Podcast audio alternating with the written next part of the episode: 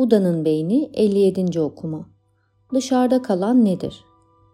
Sevgi kurdu tüm varlıkların biz çemberi içine dahil olduğu engin bir ufuk görür.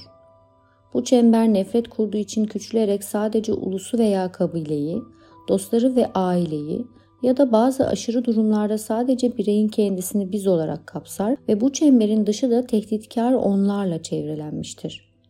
Hatta bazen çember o kadar daralır ki zihnin bir kısmı diğer kısmına karşı nefret duyar. Örneğin çok çirkin olduklarını düşündükleri için aynaya bakamayan danışanlarım olmuştu. Bir zen deyişi vardır. Hiçbir şey dışarıda kalmaz. Hiçbir şey farkındalığınızın dışında, pratiğinizin dışında, kalbinizin dışında kalmaz.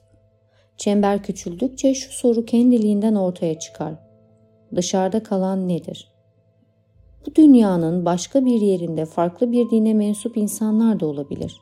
Siyasi düşüncelerini onaylamadığınız komşularınız da ya da geçinmesi zor akrabalarınız, sizi inciten eski dostlarınız, sizden daha aşağıda gördüğünüz ya da sadece çıkarınız için kullandığınız herhangi bir kimse. Herhangi birini biz çemberinin dışına koyduğunuz anda beyin, zihin otomatik olarak o kişiyi değersizleştirmeye ve ona karşı kötü davranışları gerekçelendirmeye başlar. Böylece nefret kurdu harekete geçer. Aktif olarak saldırmak için tek bir sıçrayış yeterlidir. Birini özellikle de belirli belirsiz yöntemlerle benim gibi değil diyerek kategorize ettiğiniz zamanlara dikkat edin. Benim sosyal kültürüme uymuyor, benim tarzım değil vesaire. Bunun nedenli rutin bir hal aldığını görmek ürkütücüdür. Bilinçli bir şekilde bu ayrımı yaptığınız zaman zihninize neler olduğunu fark edin ve bunun yerine o kişiyle ne gibi ortak yanlarınız olduğuna ve her ikinizi de biz kılan şeylere odaklanın. İşin ironik yanı dışarıda kalan nedir sorusuna verilecek yanıtlardan biri de genellikle reddedilen ya da önemsenmeyen nefret kurdunun ta kendisidir. Örneğin bir filmdeki kahramanın kötü adamı öldürmesinden keyif aldığımı itiraf etmek beni rahatsız eder. İsteseniz de istemeseniz de nefret kurdu yaşıyor ve her birimizin içinde. Ülkenin bir köşesindeki tüyler ürpertici bir cinayeti, dünyanın bir ucundaki terör veya işkence haberlerini ya da yakınımızdaki insanlara her gün daha hafif şekilde de olsa kötü davranıldığını duymak ve kafamızı sallayarak şöyle düşünmek kolaydır. Bu insanların sorunu ne? Halbuki bu insanlar dediklerimiz aslında bizleriz. Hepimiz temelde aynı DNA'ya sahibiz. Genetiğimizde mevcut bulunan saldırganlığı inkar etmek bir nevi cehalettir. Cehalet de acı çekmenin kökenidir. Aslında gördüğümüz üzere gruplar arası yoğun çatışmalar, grup içi yardımseverliğin gelişimine destek olmuştur. Nefret kurdu, sevgi kurdunun doğmasına yardım etmiştir. Nefret kurdu günümüzde hem insanın evrimsel geçmişinin hem de hepimizin beyninin derinliklerine gömülü halde herhangi bir tehdit karşısında ulumaya hazırdır.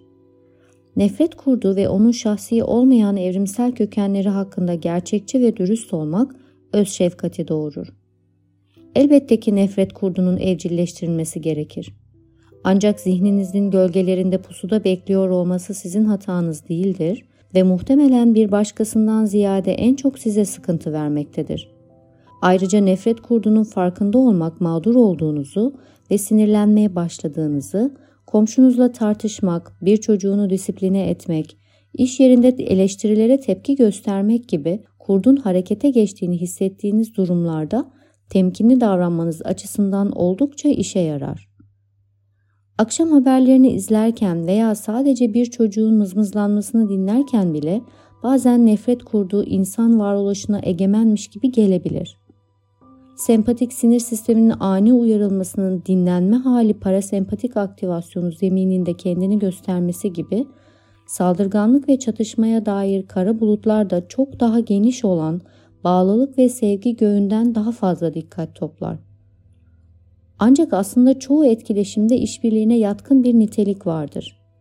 İnsanlar ve diğer primat türleri sürekli olarak nefret kurduğunu dizginleyerek ve açtığı yaraları tamir ederek birbirleriyle makul, pozitif ilişkiler kurma temelini yeniden sağlar. Çoğu zaman çoğu insanda sevgi kurduğu nefret kurduğundan daha büyük ve daha güçlüdür. sevgi ve nefret. Her kalpte bir arada yuvarlana yuvarlana yaşarlar. Tıpkı bir mağarada birbirleriyle boğuşup duran kurt yavruları gibidirler. Nefret kurdunu öldürmek diye bir şey söz konusu değildir. Böylesi bir girişim tam da yok etmeye çalıştığınız şeyi yaratır. Ancak bu kurdu dikkatle izleyebilir, zincir altında tutabilir ve uyarıcı, doğruculuk, yakınma, alınma, küçümseme ve ön yargı gibi hallerini sınırlayabilirsiniz. Bu sırada sevgi kurdunu da beslemeye ve teşvik etmeye devam edin. Bunun nasıl yapılacağını sonraki iki bölümde inceleyeceğiz.